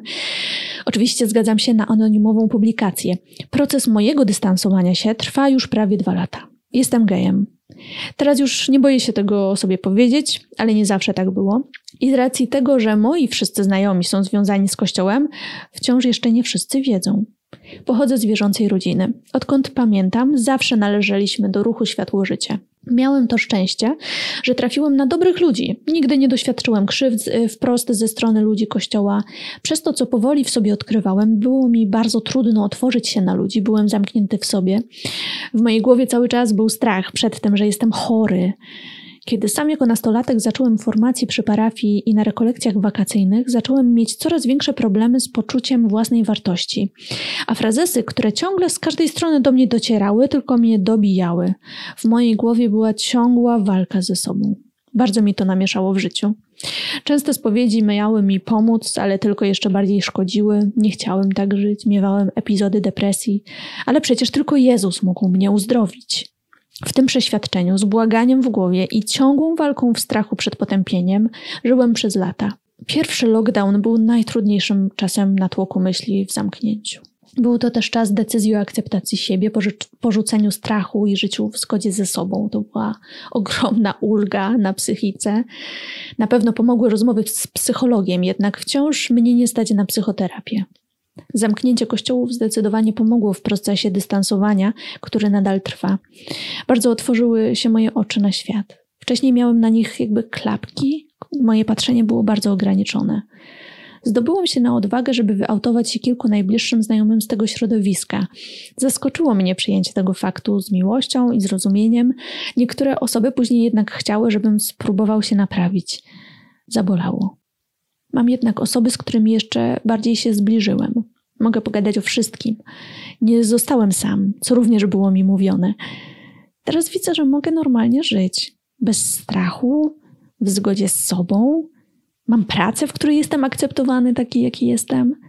Czuję się w końcu dobrze we własnej skórze.